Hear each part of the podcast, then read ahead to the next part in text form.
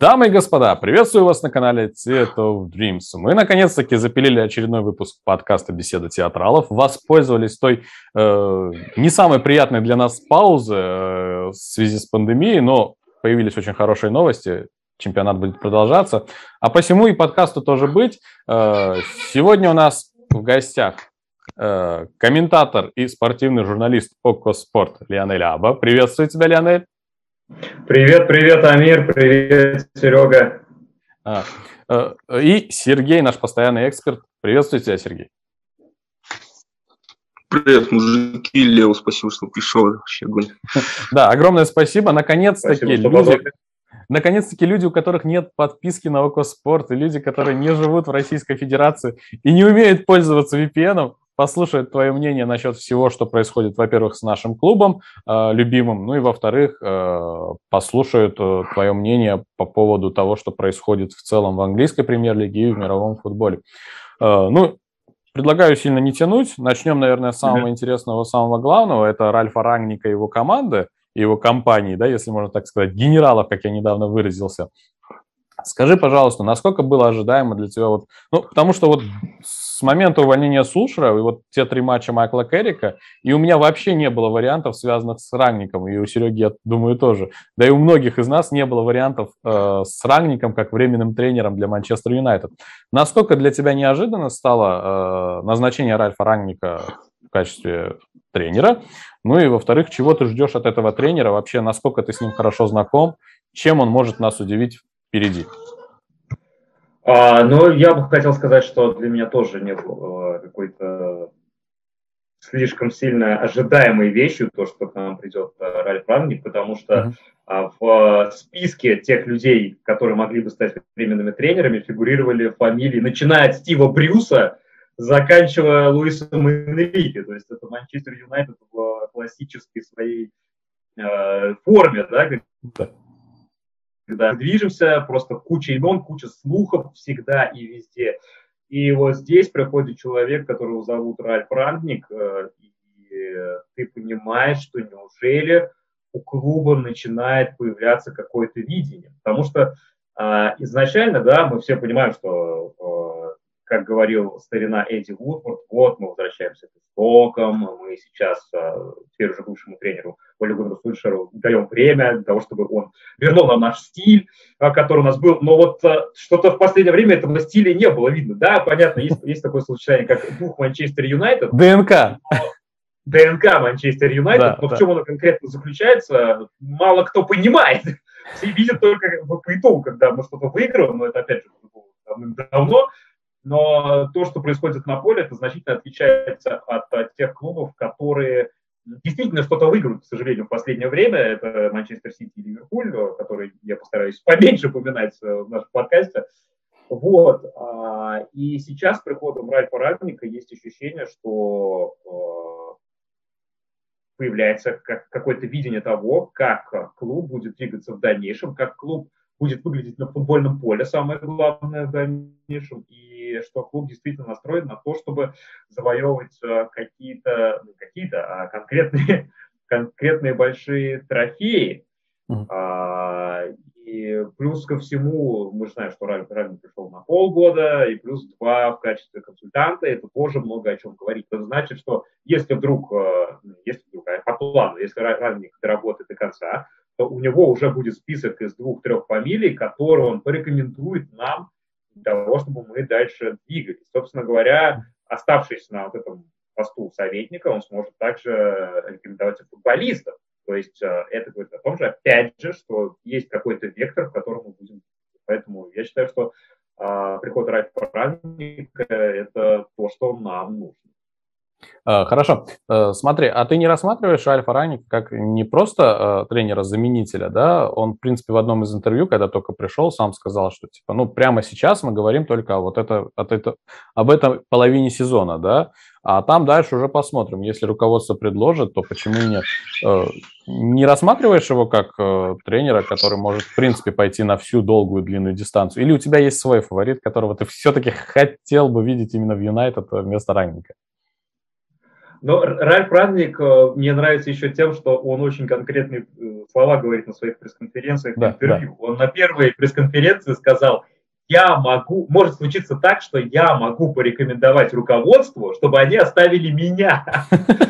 То есть в теории это тоже, в принципе, возможно. Но тут проблема в том, что есть фамилии, как Тен Хаг и Почеттино, которые все-таки никуда не уходят. И Почеттино, мы знаем его ситуацию в Париже, и ходили слухи по поводу того, что он готов хоть сейчас уйти, но Парижу нужна какая-то неустойка, но Париж – это не тот клуб, которому нужны деньги, как мы все знаем, и поэтому сейчас Почеттино зарабатывает там нынешний сезон. Эрик тен Хаг – это тоже интересный персонаж, и тоже интересно было бы на него посмотреть у нас, но, опять же, нам нужно подождать, нужно дождаться окончания сезона, нужно подождать, как…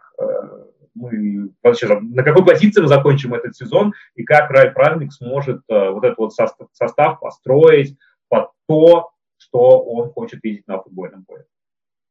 Так, но я не исключаю того, что это будет, что это может получиться эффект Томаса Тухеля в Челси в прошлом сезоне. Почему бы и нет, если у нас удачный будет жеребьевка в Кубке Англии или, например, чемпион, то это немножко проблематичнее. Про Тухеля мы еще чуть позже поговорим, про его сломленный дух после матча с Керриком, об этом мы еще поговорим. Вот. Я что хотел спросить. Вот смотри, недавно появилась новость о том, что какого-то тренера из португальской лиги, по-моему, к нам еще сватают, забыл его имя, к сожалению. Там еще несколько Марим, что ли? Да, что-то такое, в общем. Вот скажи мне, пожалуйста, на фоне вот всех этих тренеров, всей той массы тренеров, которые есть, потому что, допустим, мое мнение и мнение Сергея, в принципе, аудитория знает, да, какого из тренеров мы бы хотели увидеть, да, вот, а вот из всей вот этой массы тренеров, даже если это невозможно, да, условно говоря, твой фаворит на должность тренера Манчестер Юнайтед, просто чтобы закрепиться здесь и пойти дальше? Ну, я думаю, что ни для кого не секрет, что для меня фаворитом в качестве главного тренера Манчестер Юнайтед был, есть и, наверное, пожалуй, будет, это Маурисио Почеттино. Просто этот человек, во-первых, он как человек симпатичен, и, во-вторых, то, что он сделал с Тоттенхэмом, действительно заслуживает уважения. И да, понятное дело, что там финал Лиги Чемпионов, это там история такая 50-50, могло быть, могло не быть, но то, что по игре демонстрировал Тоттенхэм, это действительно сильно с таким составом, и еще плюс с Даниэлем Леви, который, как известно, не славится большой щедростью. Я думаю, что это показывает именно потенциал Маурисио Почеттино в топ-клубе. Да, сейчас он работает в ПСЖ, но немножко ПСЖ – это другая категория, потому что там очень много политики и так далее и тому подобное. И даже мне кажется, что Маурисио Почеттино в такой золотой клетке находится с учетом тех футболистов, которые у него есть. А если его поместить в среду такую, например, как нашу, где сейчас у нас очередная смена поколений, скорее всего, Криштиану Роналду, год-два максимум с нами пробудет, можно уже с новыми людьми, с молодежью, и с Гринвудом, с Решфордом, с Джейденом Санчо, с еще там ребятами, которые потянутся из академии, с ребятами, которых мы докупим, я уверен, можно построить очень серьезную силу не на 1-2 сезона, а на ближайшие десятилетия. То есть, возможно, что ко второй половине вот этих вот 20-х годов, я думаю, что мы кого-то сместим с этой двоицы, либо Ливерпуль, либо, скорее всего, Ливерпуль, там кадровая ситуация такая. Хорошо, я понял.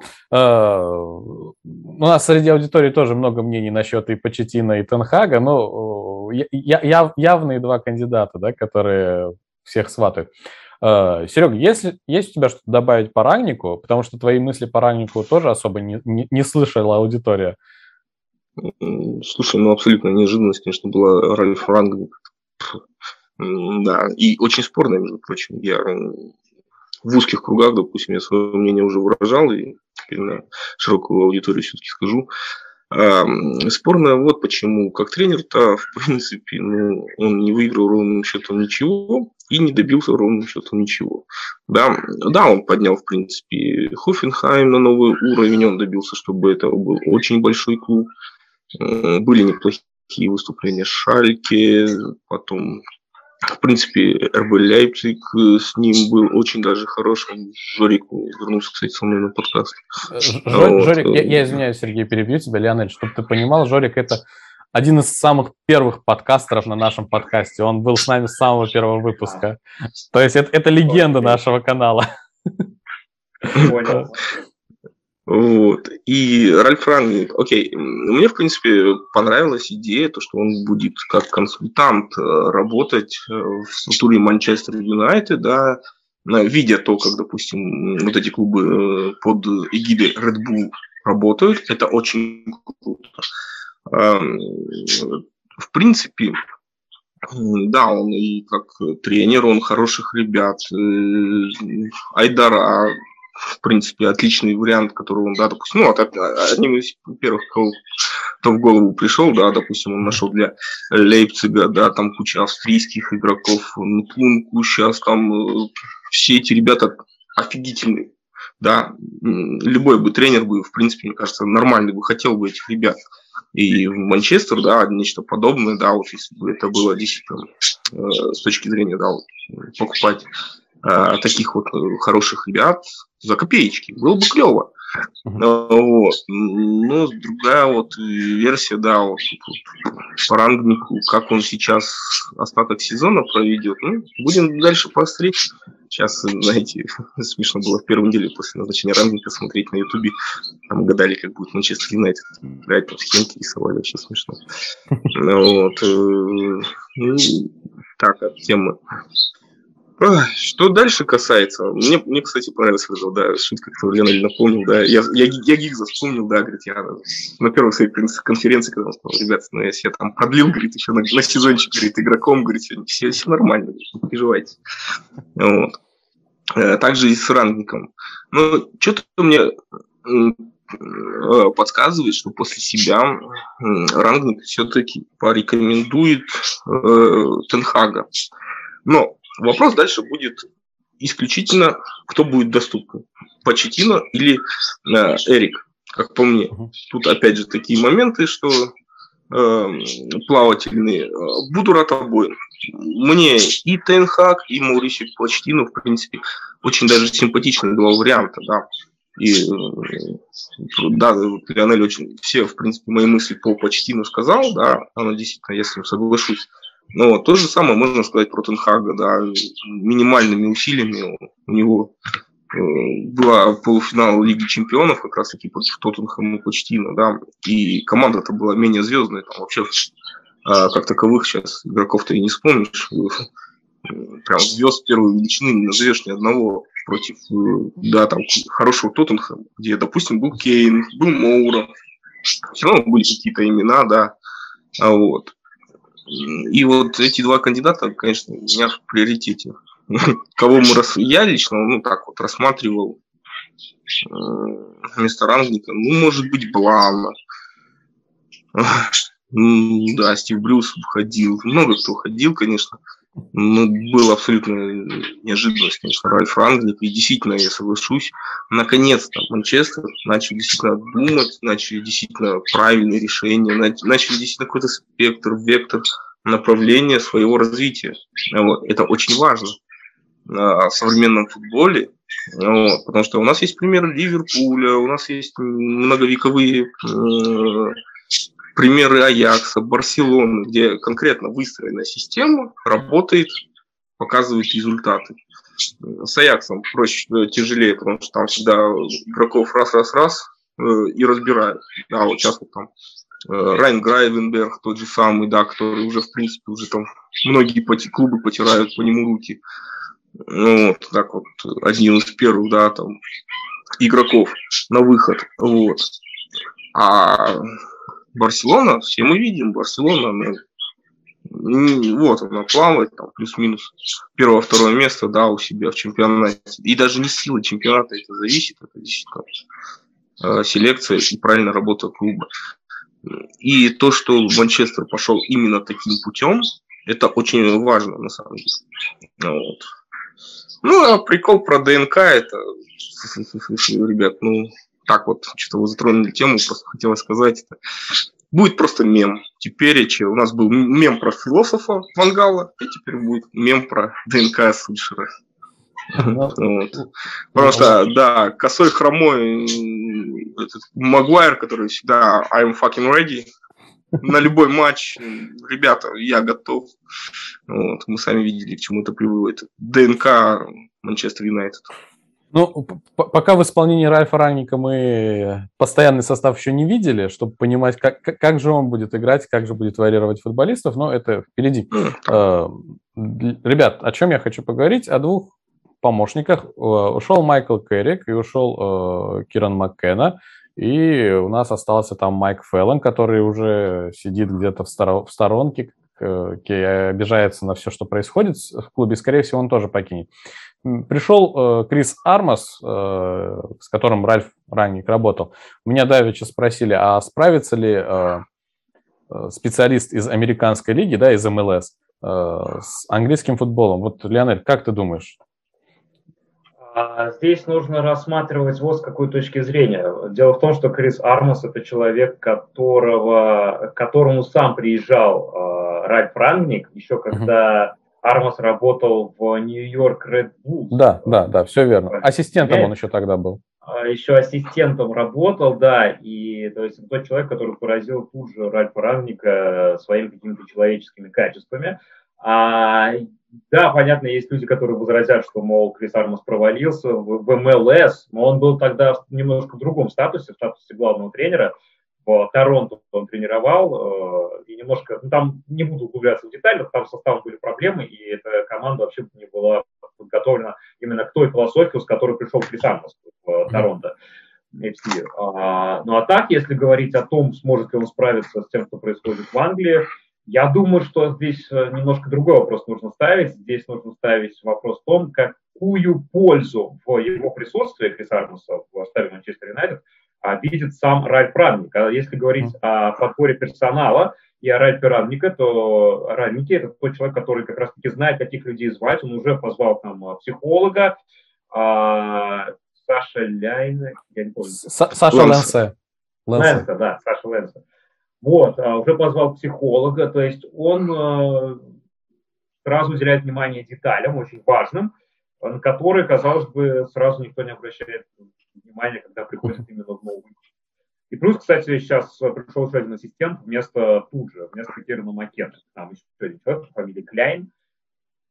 Вот, то есть видно, что Ральф Рангник, он уже работает, и Крис Армос, я не вижу ничего плохого в том, что человек будет ассистентом.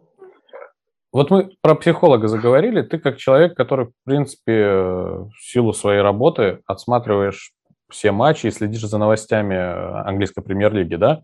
В каких-нибудь клубах еще есть штатный психолог?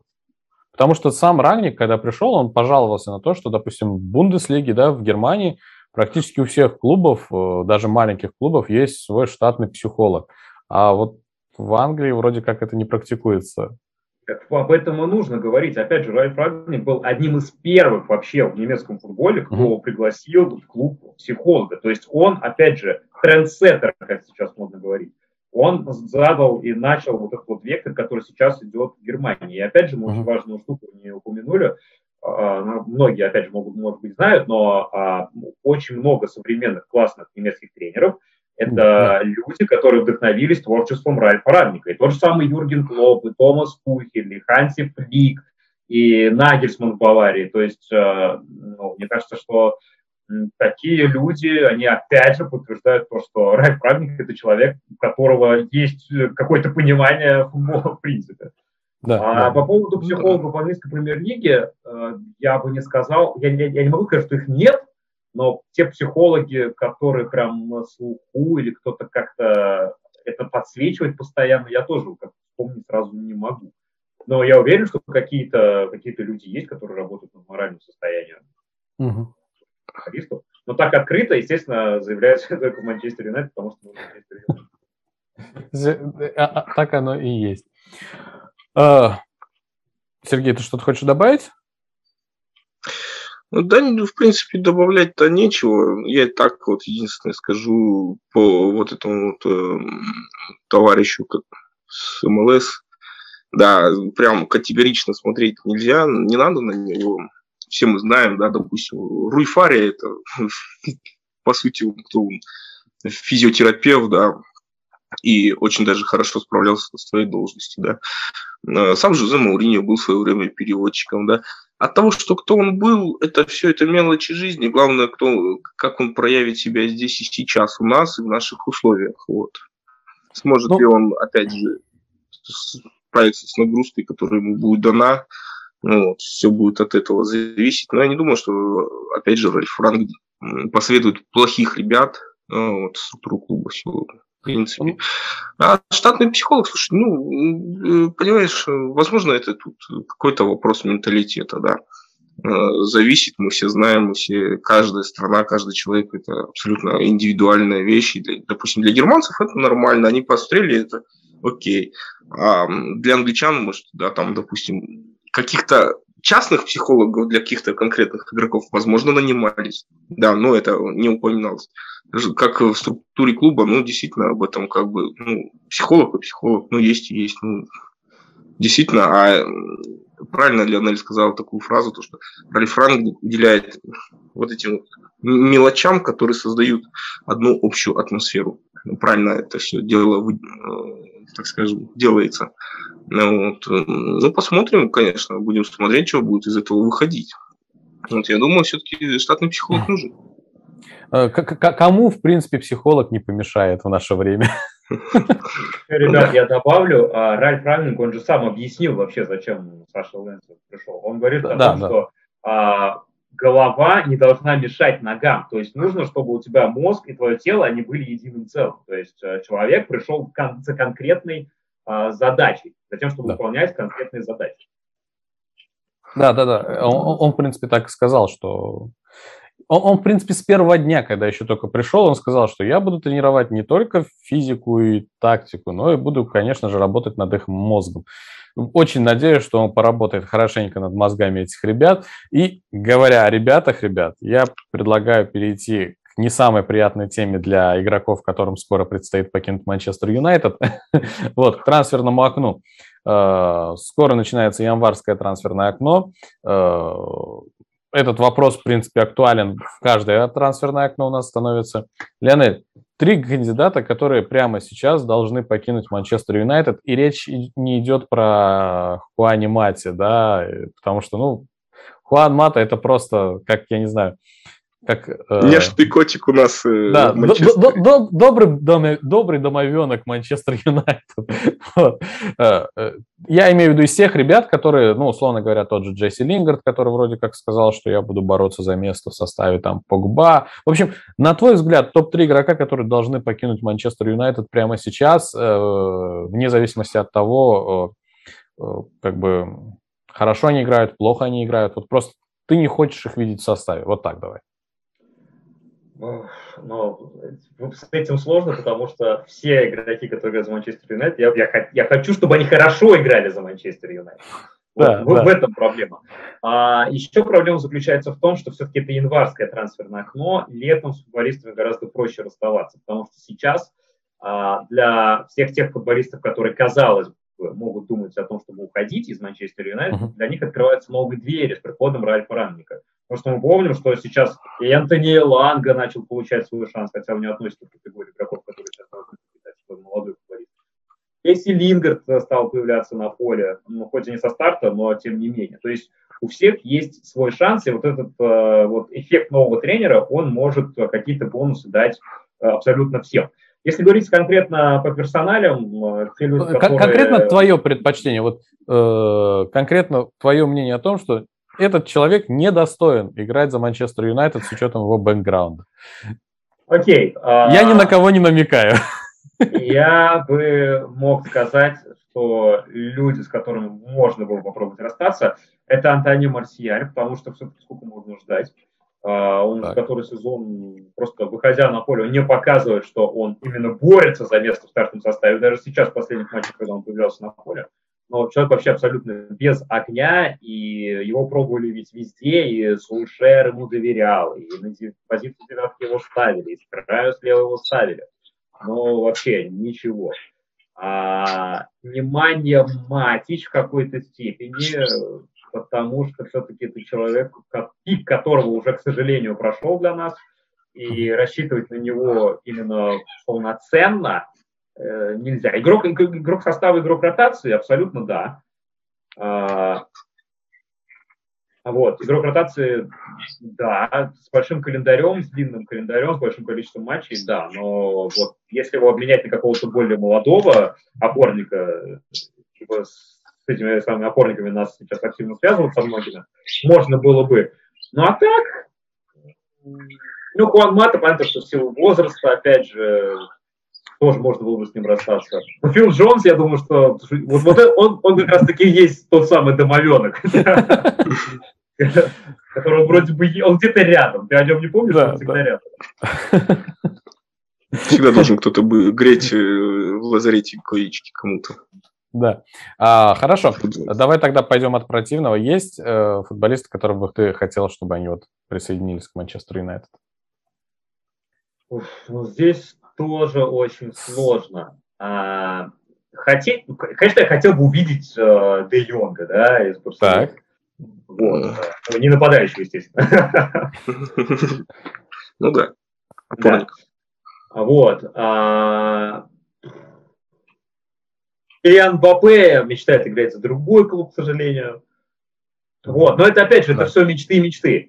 Если говорить о каких-то... Ну вот сейчас, да, опять же, мы открываем ленту, мы следим за новостями, там Айдара связывают, да, потом Булакар Камара, вот эти вот люди. Я не могу сказать, что я за ними как-то слишком сильно слежу. Вот, но есть еще один Хулиан Альварес, наверное, правильно, из Ривер Плейт. Сейчас вспомню, да. Вот. И тоже довольно интересный молодой человек, который на хайпе сейчас, и которому очень много сейчас больших клубов интересуется. Может быть, его попробовать. Ну, а так, прям, чтобы конкретно... Короче, я скажу так, Деклан Райс. Пусть это будет Деклан Райс. Так, окей, хорошо. Это влажная мечта многих фанатов Манчестер Юнайтед. Последние 1.5 сезона, наверное, да? Очень интересный выбор, конечно. Вот. Многие его ждут. Сергей, есть у тебя топ из 3 и 3? 3 на 3. Слушай, ну, я бы, конечно, все-таки... Пора расставаться, конечно. Тут логично, что с Филом Джонсом, да. Ну, действительно, пора молодому на выход. Вот. Потом... Все-таки соглашусь, я чисто отталкиваюсь от системы, которую все-таки как-то проповедует Ральф Рангник.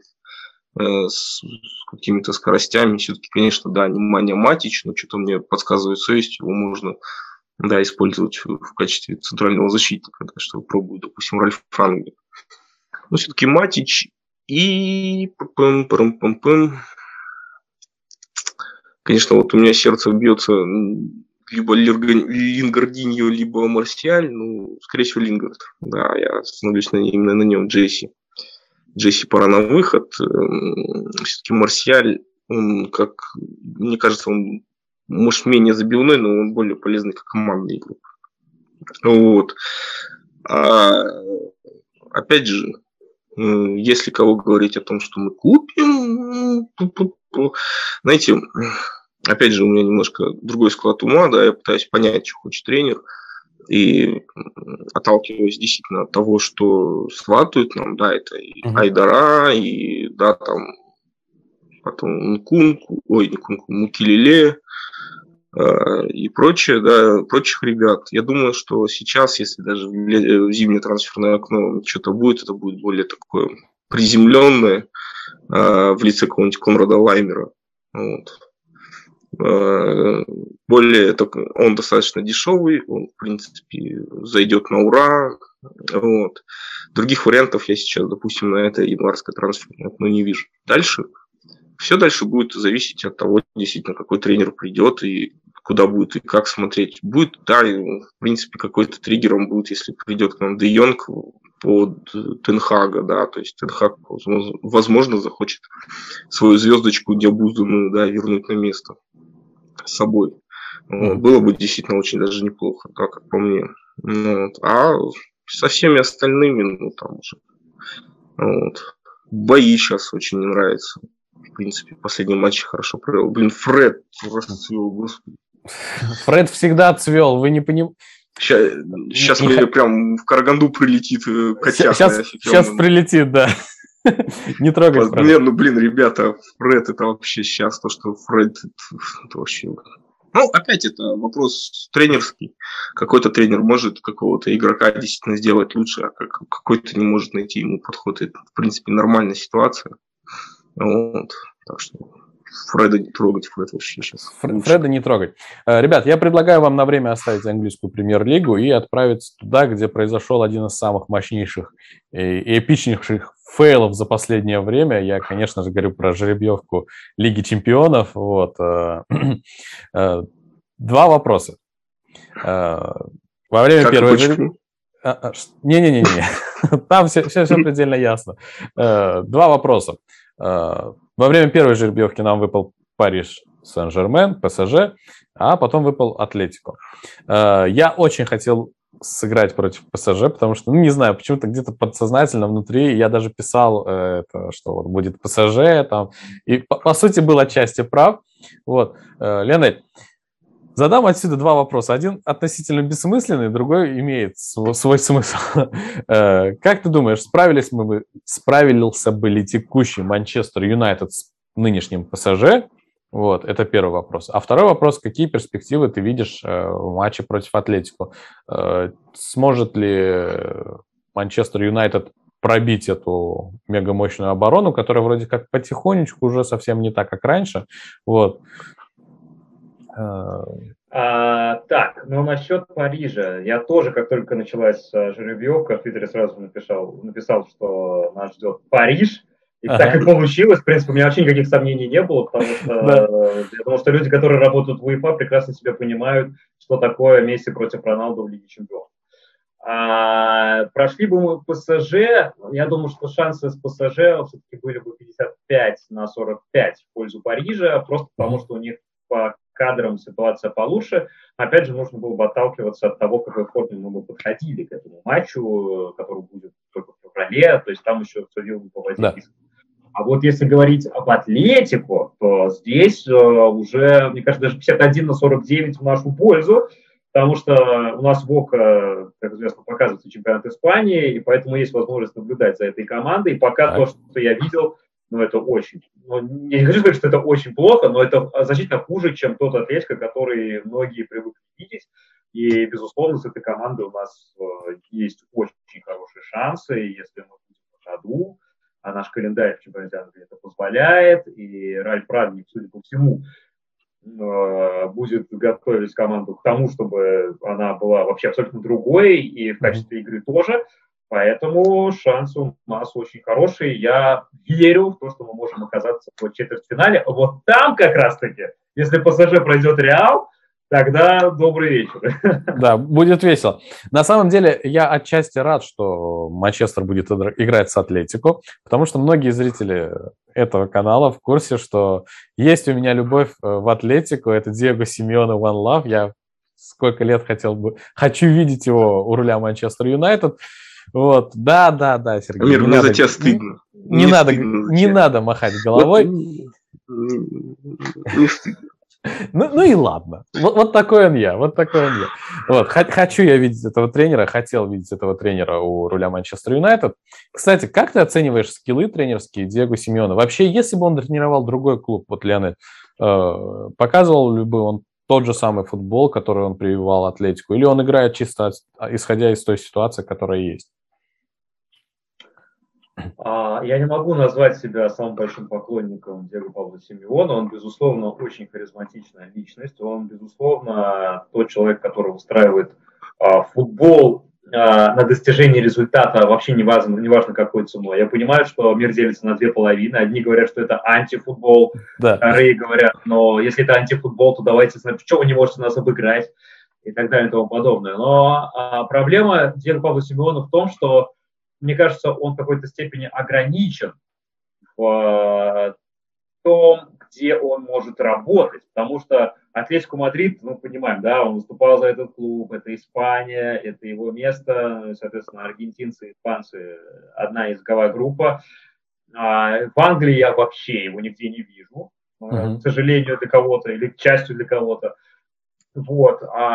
И сам он тоже скрывал, что, может быть, однажды он поедет просто в Италию, в Милан, тренировать интернационале, да. Поэтому мне кажется, что вот места, где он мог работать, они сужаются вот до такой географии. А с точки зрения тренерской, но в футболе Диего Пабло Симеона, безусловно, что-то есть, потому что просто так нельзя выиграть чемпионат, где играют Реал Мадрид и Барселона, причем он делает уже не однажды. Если бы Криштиану Роналду занимался бы каким-то другим родом деятельности, то, как сказал сам Диего Пабло Симеон, у меня уже было бы 2 или 3 лиги чемпионов.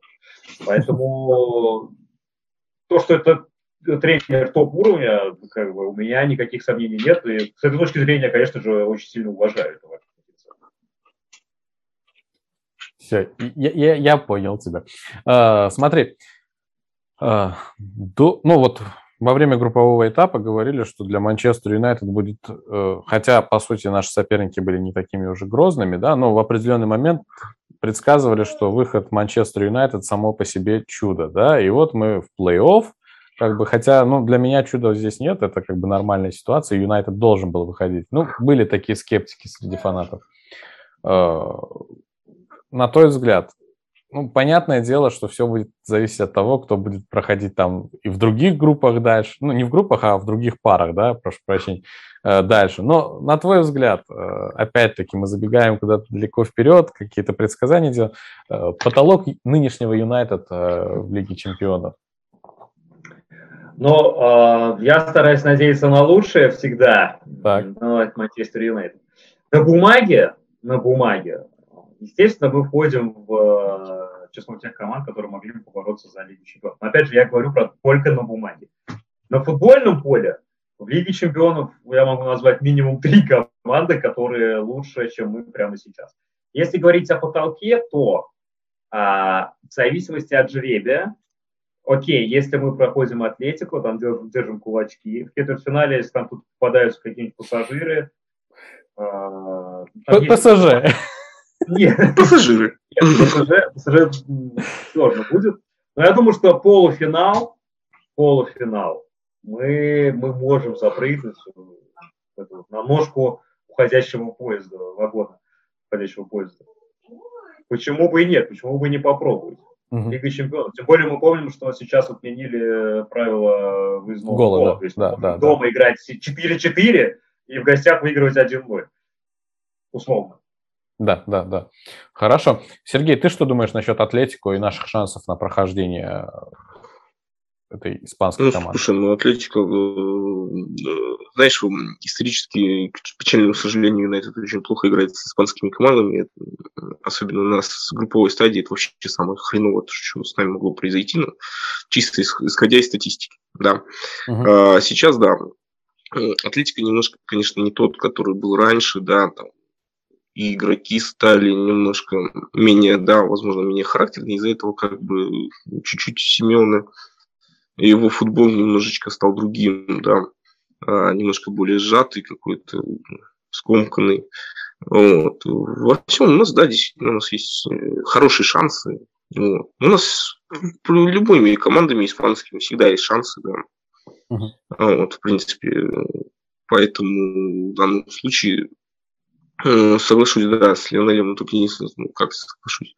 49/51, в пользу Атлетика, исключительно из-за того, что они дольше со своим тренером, они играют как игроки больше, они более стабильны, и у них очень хороший бэкграунд именно в Лиге Чемпионов, в играх на вылет. Вот. За счет этого, конечно, даже 51, возможно, даже 55/45 на Атлетика, только к печальному сожалению. Вот. Поэтому как-то так. Но соглашусь с одним, если мы пройдем Атлетико, у нас отличный шанс есть действительно на полуфинал, да. Возможно, это наш будет более сложный соперник до полуфинала.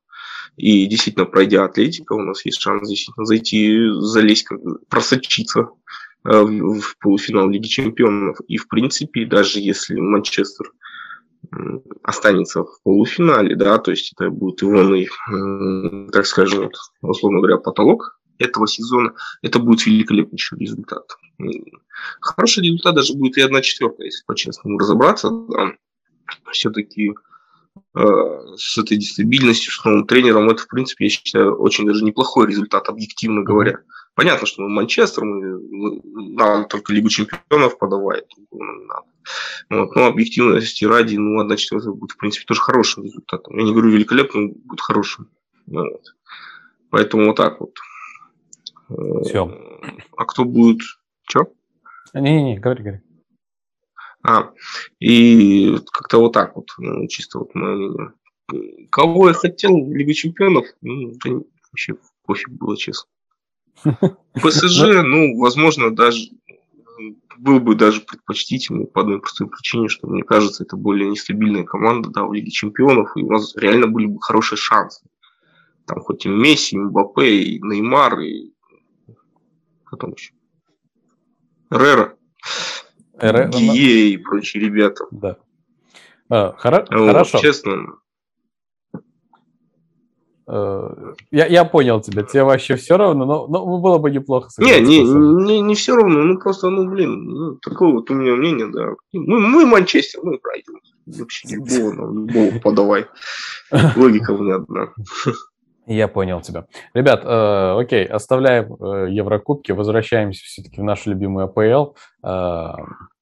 Сейчас поговорим в целом о том, что происходит в АПЛ. Для тех, кто не в курсе, английская премьер-лига будет продолжаться с определенными ограничениями для фанатов, то есть необходимо 2 дозы вакцинации себе вставить, либо какой-то предоставить сертификат о том, что у тебя есть антитела. Да, в общем, стандартная процедура для того, чтобы попасть на стадион и посмотреть матч, и для команд, собственно говоря, тоже сказали, что если у вас набирается 13 игроков, да, с вратарем вместе, значит, все, играть можете, там, остальное не важно.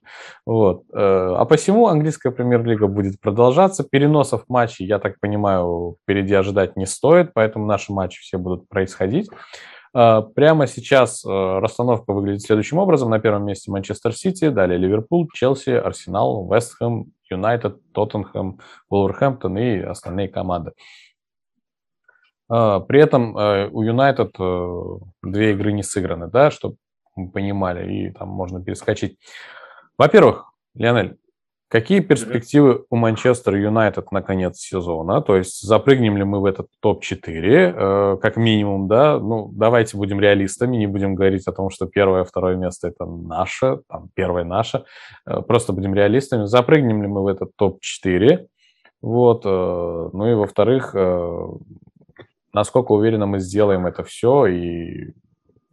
как, в принципе, будет выглядеть топ-4 на конец сезона. Давай не топ-4, давай топ-6. Вот так. Твоя раскладка топ-6 на конец сезона. Топ-6, ничего себе.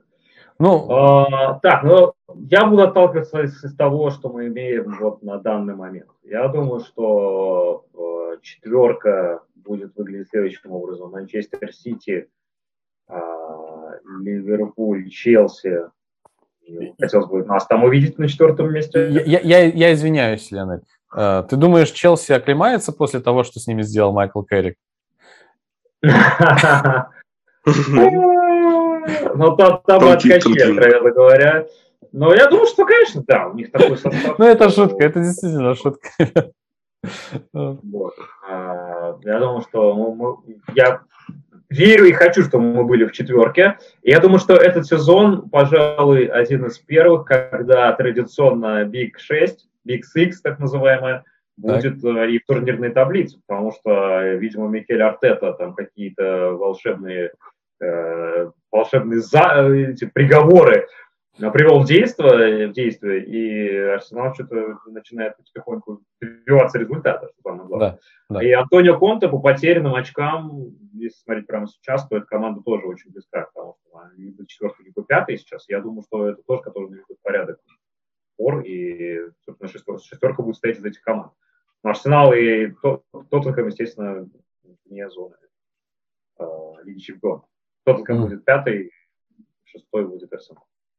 Хорошо. Кстати, интересная тема с Тоттенхэмом, кто не в курсе, им присудили техническое поражение, и они в стыках пролетели, и все, остались без Евровесны, если можно так сказать. Тоже... Там такая себе Евровесна, Кубок Лиги конференции. Ну, в любом случае, там же Даниэль Леви сидит, который каждую копеечку в карман бережет, а выступление даже в лиге конференции – это какой-никакой, а дополнительный доход, да, то есть в условиях нынешней пандемии как бы любая копеечка – копеечка. Хорошо, ребят. Серега, давай. Твоя биг 6. Блин, сложно, конечно. Ну, понятно, что первое место поделят между собой Сити с Ливерпулем, да. И вот самое сложное выбирать между Сити и Ливерпулем, кто будет на первом месте.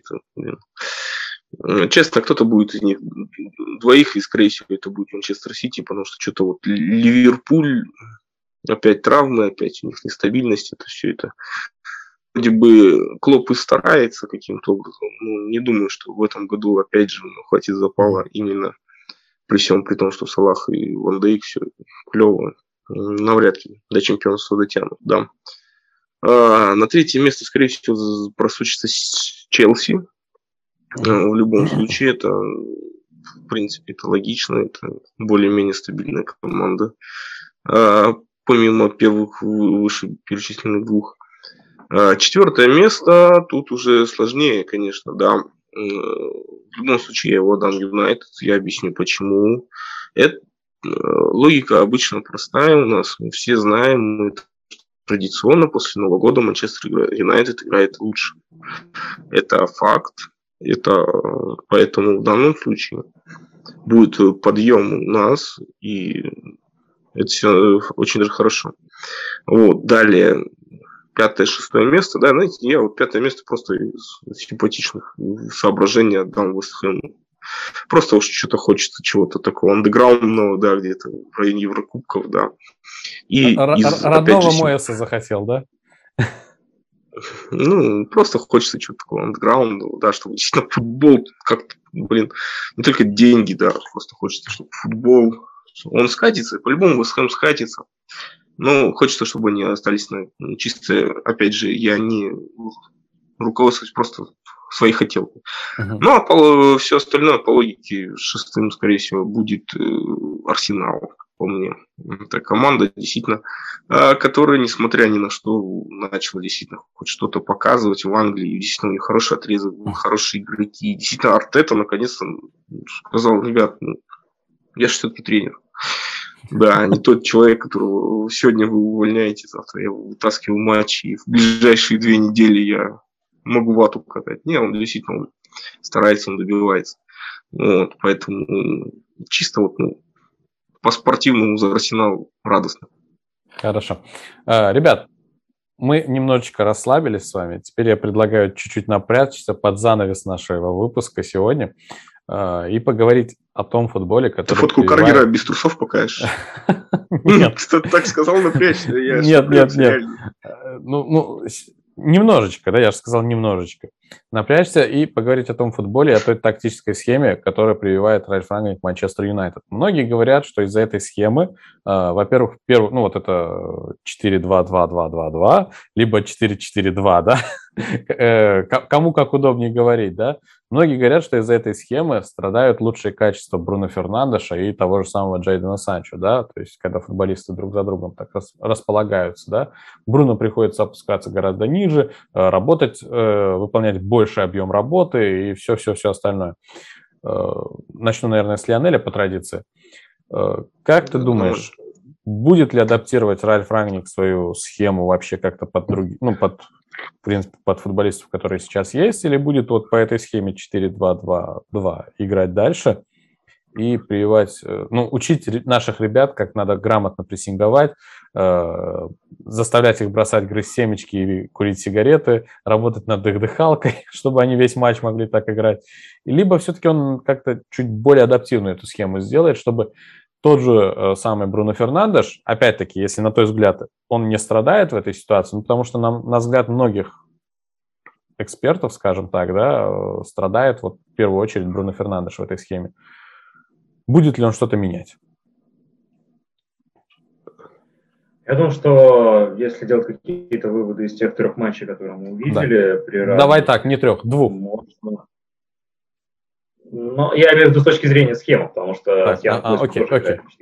Да. То есть скелет и база, они, в принципе, понятны. Эта схема, она будет и дальше. Но в первую очередь она предназначена для того, чтобы улучшить вот те прессинг-действия, систему прессинга, которая у нас должна быть. И здесь, мне кажется, нужно говорить не о том, кто больше всего страдает, а о том, как работают те люди, которые выпускаются на футбольное поле. Вот те два матча, которые были в английской премьер-лиге, там были одинаковые составы.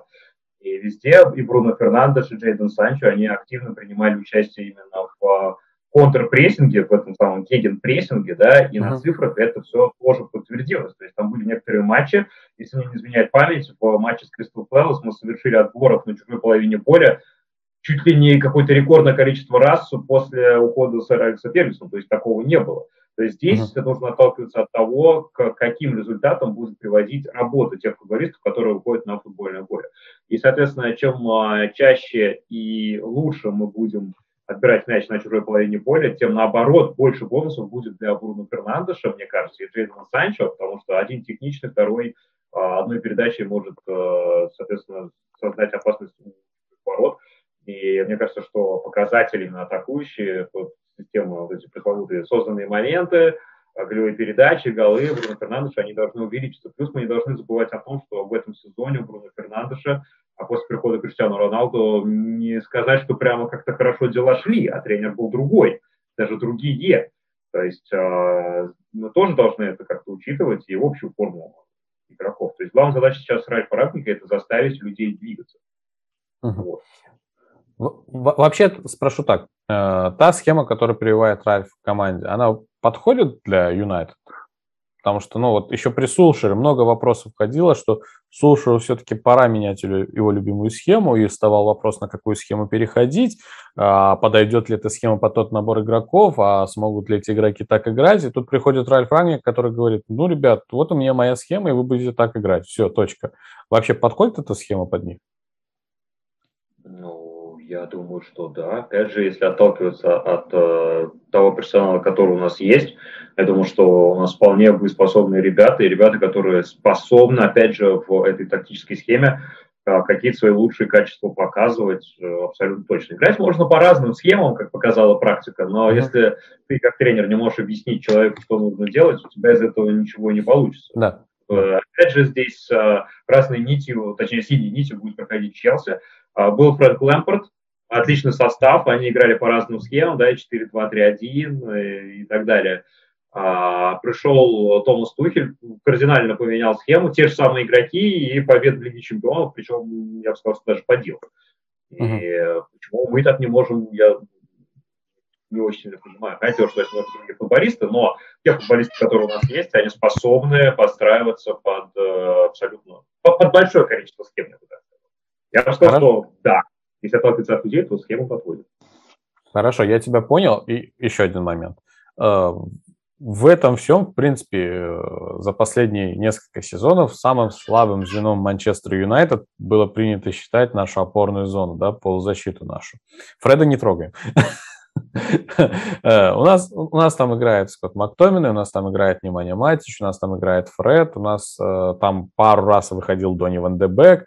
Ну и плюс у нас там играли футболисты, которые играют в других командах вот, на протяжении нескольких сезонов, которые к нам сватали. Да? На твой взгляд, вообще, действительно ли есть у Юнайтед проблемы в опорной зоне? Действительно ли Скотт Мактоминей такой деревянный? Действительно ли Фред такой слабый в передачах со своим пасом? Действительно ли... Ну, внимание матча, да, действительно постарел, он стал медленнее, не будем об этом. Вот, и... Действительно ли стоит Донни Ван де Беку давать больше шансов играть в опорной зоне? Так, ну я скажу, что все познается в сравнении, все очень просто. У Манчестер Сити есть Родри и Фернандиньо. Ну, или нужно смотреть на Праймова Фернандиньо, потому что он сейчас не играет в Сити. У Ливерпуля есть Фабиньо, у Челси есть Канте и Жоржиньо. Вот в какой из этих полузащит вы видите Скотта Мактоминея? Я ни в какой, если честно. Вот. Если говорить о Фреде, почему я могу объяснить свое отношение к Фреду? У него, безусловно, есть какой-то спектр очень классных функций, которые он прекрасно делает. Он здорово идет в отбор, он здорово отбирает мяч. Как раз-таки сейчас при раннике вот этот вот скачок вверх как раз-таки связан с тем, что раннику удалось вот на этом коротком отрезке времени, пока что мы видели, именно позитивную сторону Фреда направить в правильное русло, если можно так говорить. Но основная моя претензия к Фреду – это, опять же, в том, что касается действий под давлением. В то время как классные полузащитники, опять же, типа Фабиньо, Родри, там, не знаю, Анголо Канте под прессом, они принимают правильные решения. Или там мой любимый человек в опорной зоне, который зовут Марко Верати, которого я смотрю, я не знаю, как можно играть в полузащите, но еще есть Казимиро, да. Это люди, которые практически не ошибаются в, как говорится, острых накаленных ситуациях. Фред, к сожалению, ошибается в таких ситуациях. Он может пропустить, я не знаю, мяч под подошвой, отдать неточную передачу, когда нужно сделать точную передачу в нужный момент. К сожалению, это и есть. И вот это вот делает его, если мы там выражаемся терминами FIFA, да, футболистом не на 5 звезд, да, там, а на 4 звезды. Вот это вот одной звезды, вот в этом нам нужно улучшить вот это вот Фреда и полузащиту в частности. Скотт МакТоминой, да, это человек, который тоже мощно, физически атлетичен, хорошо развит с физической точки зрения, может побороться. Но если будут в соперниках, опять же, очень классные полузащиты, да, там не знаю, тоже Кросс, Казимиро и Модрич, да, которому уже там лет 300, наверное, все-таки класс здесь он и сказывается. Понимаешь, вот таких вот действий. Когда Скотт МакТоминой – это не тот человек, который может контролировать полузащиту, как это в свое время там делал Пол Сколс или там, не знаю, Майкл Каррик и так далее. Он хороший футболист, но нам в центре нужно добавить вот этого вот класса чуть-чуть. Класса, спокойствия, чтобы мы могли за счет центральной зоны контролировать игру. Угу. Так, то есть если менять, то менять в первую очередь МакТоминая. В идеале вообще обоих? В идеале вообще обоих. Но это опять же нужно смотреть от того, в какой футбол мы хотим играть. Это либо два опорника, либо один опорник и так далее. Хорошо. А по поводу Дони что думаешь? Вообще, Донни Ван де Бек... Я извиняюсь, вообще проблема Донни Ван де Бека с приходом в Юнайтед, это проблема в том, что в первую очередь, Оле Гуннар Сульшер не знал, где его наигрывать, да, где ему дать игровое время и вообще на какой позиции, да. И Донни вообще, то там, вмешаясь, до сих пор никто не знает, на какой позиции играть Ван де Беку, потому что для всех это проблема. Я даже скажу более, я не помню, на какой позиции Донни Ван де Бек в Аяксе играл. Он также играл, в принципе, я тебе так скажу, в момент полуфинала он играл все-таки больше полуфлангового правого такого атакующего игрока, вот так скажем. Ближе к атаке был, он появлялся в штрафной очень удачно, да. Ну, а все остальное. Также и было и в опорке, где бы только не был. Чисто так. Вмешался, извините, ваш разговор. Да не, все нормально. Все так же сложно с Донни Ван де Беком, исходя из слов Сереги. Итак, Леонель, давай. Итак, Донни Ван де Бек. Но опять же мы откатываемся, сколько уже, два сезона назад. Чья была эта покупка? Просто по акции его купили у Аякса? Или просто Эдди Вудворд решил, что все, что неровно лежит, нужно покупать. Но, насколько мне известно, Оле Гуннар Сульшер – это тот человек, который прям говорил, купите мне Донни Ван де Бека. Другой момент. Донни Ван де Бек, он довольно универсален, он может играть и опорника, и на позиции восьмерки, и на позиции десятки. Но мне кажется, что лучше свои качества он проявляет, когда играет на позиции вот этой как раз десятки. Но проблема в том, что у нас на этой позиции играет Бруно Фернандеш. И никак нельзя было себе представить такую схему, при которой и Донни Ван де Бек, и Бруно Фернандеш находятся вместе на поле, вплоть до того, что Сульшер играл 4-2-3-1 зачастую. Да. По каким-то причинам он не видел Донни Ван де Бека вот этой вот паре опорников. Я не знаю, почему он все время предпочитал Макфреда играть в центре поля. Но мне бы интересно, конечно, было бы понаблюдать за этим. Но мне кажется, что главная проблема Донни Ван де Бека – это то, что у нас играет Бруно Фернандеш. Но это ни в коем случае не проблема Манчестер Юнайтед, потому что Бруно Фернандеш, он своей игрой на поле подтверждает, почему он играет в стартовом составе. Другой вопрос, Дони Ван де Бек и Бруно Фернандеш при одном опорнике смогли бы они играть вместе. Это очень интересно, но у нас не тот тренер, который стал бы пробовать такие истории. Это скорее к Пепу Гвардиоле с таким вопросом можно обращаться. У него просто Де Брюйне и Бернарду Силва, казалось бы, да, играют на вот этих вот позициях. Вот. И поэтому Дони Ван де Бек, это вот, понимаешь, это как продать нельзя оставить. И где ставить запятую, каждый решает для себя сам. Да. Я, конечно же, оставил, просто потому что это классный футболист. Я приверженец того, что класс бьет порядок, и если еще и организованный класс, то вообще. Поэтому для нашего состава Дони Ван де Бек, конечно же, очень важные фигуры. И опять же, вот в этой схеме 4-2-2-2 для него опять же открываются новые возможности. Вот здесь как раз-таки можно увидеть какие-то матчи, где вот эта вот средняя двойка, да, Бруно Фернандеш и Дони Ван де Бек, которые действуют за вот этой вот двойкой нападающих, почему бы нет, почему не попробуйте такую историю. Хорошо, я понял тебя. Серег, твои мысли по поводу схемы и всего, что было сказано? Ну, слушай, тренер всегда исходит из того, что какой набор у него футболистов имеется в запасе, да, поэтому он выбирает схему. Я почему пошутил то, что схемок очень много, да. У Ральфа Рангника, как мне стало известно, у него три любые схемы. 4-2-2-2,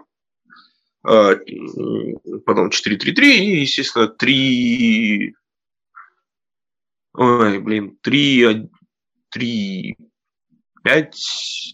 Вот так вот.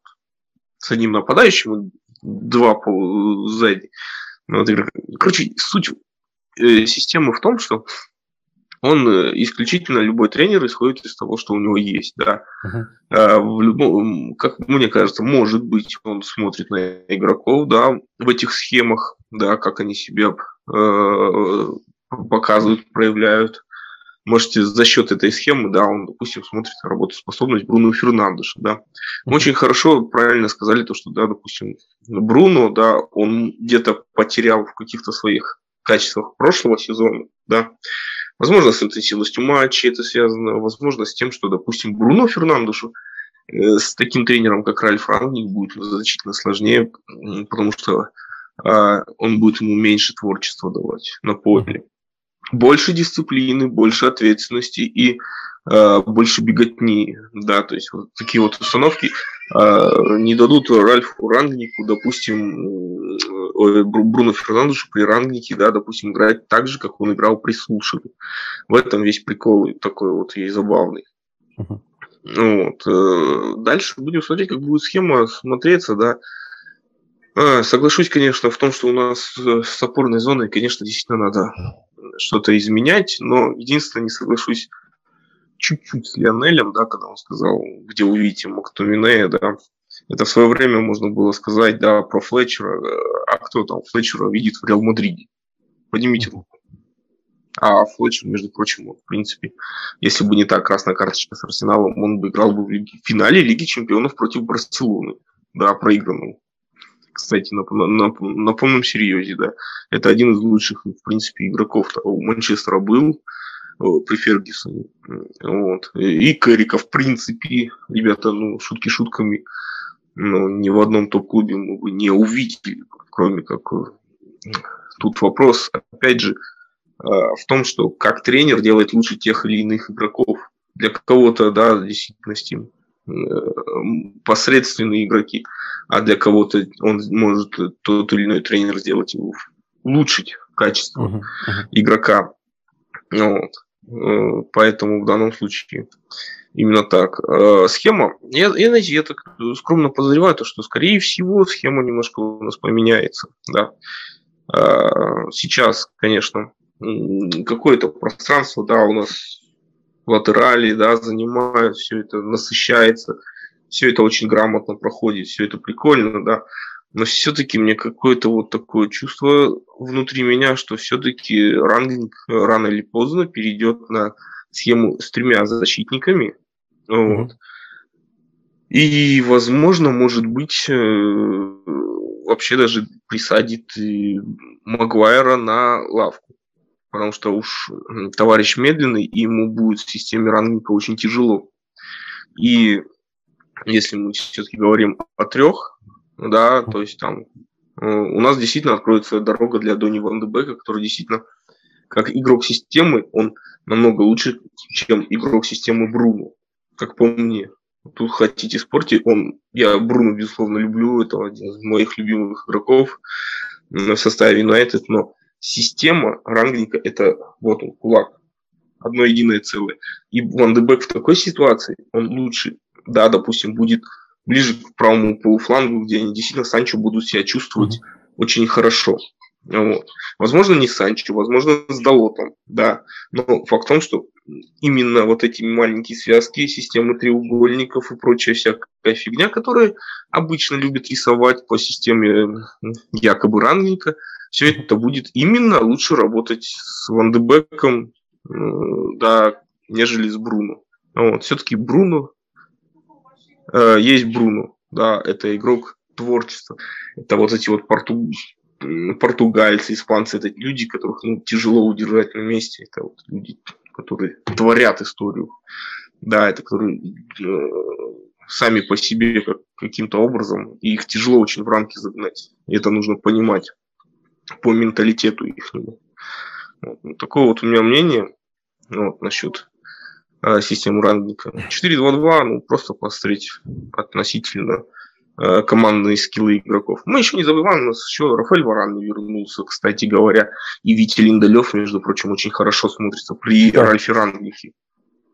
Да, согласен. Ребят, предлагаю вам завершить сегодняшний выпуск, но прежде чем это сделать, я предлагаю сыграть в одну из интереснейших рубрик у Александра Викторовича Елагина. Впереди нас ждет 27 числа матч против Ньюкасла, и я предлагаю сделать то же самое, что делает Александр Викторович в своей рубрике «Британский оракул». Я предлагаю вам, если, конечно, даст Бог, не отменят этот матч, сделать свои предсказания насчет этого матча. Какой итоговый счет ждете в этом матче? И задумались. Давай, я все время на вторых местах был. Я первую свою мысль означу. Я люблю, да, вот такие вот конкурсы, мне не всегда нравились. 2-0 в пользу Юнайтед, оба гола Криштиану Роналду и второй с пенальти. Так, очень круто подошел, хорошо. Так. Я думаю, что это будет первый матч, где мы при Рангнике забьем больше одного мяча. Я думаю, что 3-1 в нашу пользу. Так, а попробовать предсказать, кто забьет? Вау! Кто забьет? Только я так могу это. Так, пусть это будет Маркус Решфорд. Так. Какой-нибудь Харри Магуайр. Так. Ньюкасла, конечно же, это будет очередной лучший матч выполнения Аланса Максимена. И у нас пусть забьет еще Бруно Фернандес. Хорошо, ребят. Посмотрим, что получится, насколько классные из вас оракулы. Поживем, увидим, как говорится, 27 числа увидим. Огромное спасибо, ребят, Леонель, тебе, Сергей, спасибо, что в очередной раз в нашем подкасте мы провели достаточно классное и продуктивное время. Мне кажется, прям очень интересно побеседовали. Спасибо, Леонель, что принял наше приглашение. Мы всегда рады тебе, кстати. Если вдруг ты не забыл, ты все еще участвуешь в нашем чемпионате United Quiz. Да. Просто мы там немножечко затормозились с продолжением этапов. Я просто напоминаю, что ты все еще там. У нас пандемия. Пандемия, да, у нас. И в один прекрасный момент я тебе напишу, Леонель, когда сможем записать следующий выпуск на этот квиз. С радостью. Хорошо, спасибо большое тебе. Ребят, всем огромное спасибо. Спасибо тем, кто будет нас слушать. Обязательно пишите свои комментарии, ссылочки на соцсети все в описании. И подписывайтесь, в первую очередь, на Леонеля, на нас, на всех. Самое главное для нас – это ваши комментарии, обратная связь. Очень интересно послушать ваше мнение насчет тех вопросов, которые были сказаны сегодня, и насчет тех ответов, которые были озвучены. На этом все. Мы продолжаем верить в то, что Юнайтед наконец-таки снесет с первого места, как в свое время сказал дедушка Фергюсон, и Ливерпуль, и Ман-Сити. И мы вернемся на свое заслуженное первое место. И неважно, будет это при Ральфе Рангнике или при Почеттино или Тенхаге. Главное, чтобы это произошло в ближайшее время. Вот и все. Спасибо вам еще раз, ребят. Спасибо, до свидания. Я до сих пор жду своих визиток от Андрюхи Лексусова. Уже 3 года прошло. Всем спасибо, всем пока. Пока-пока.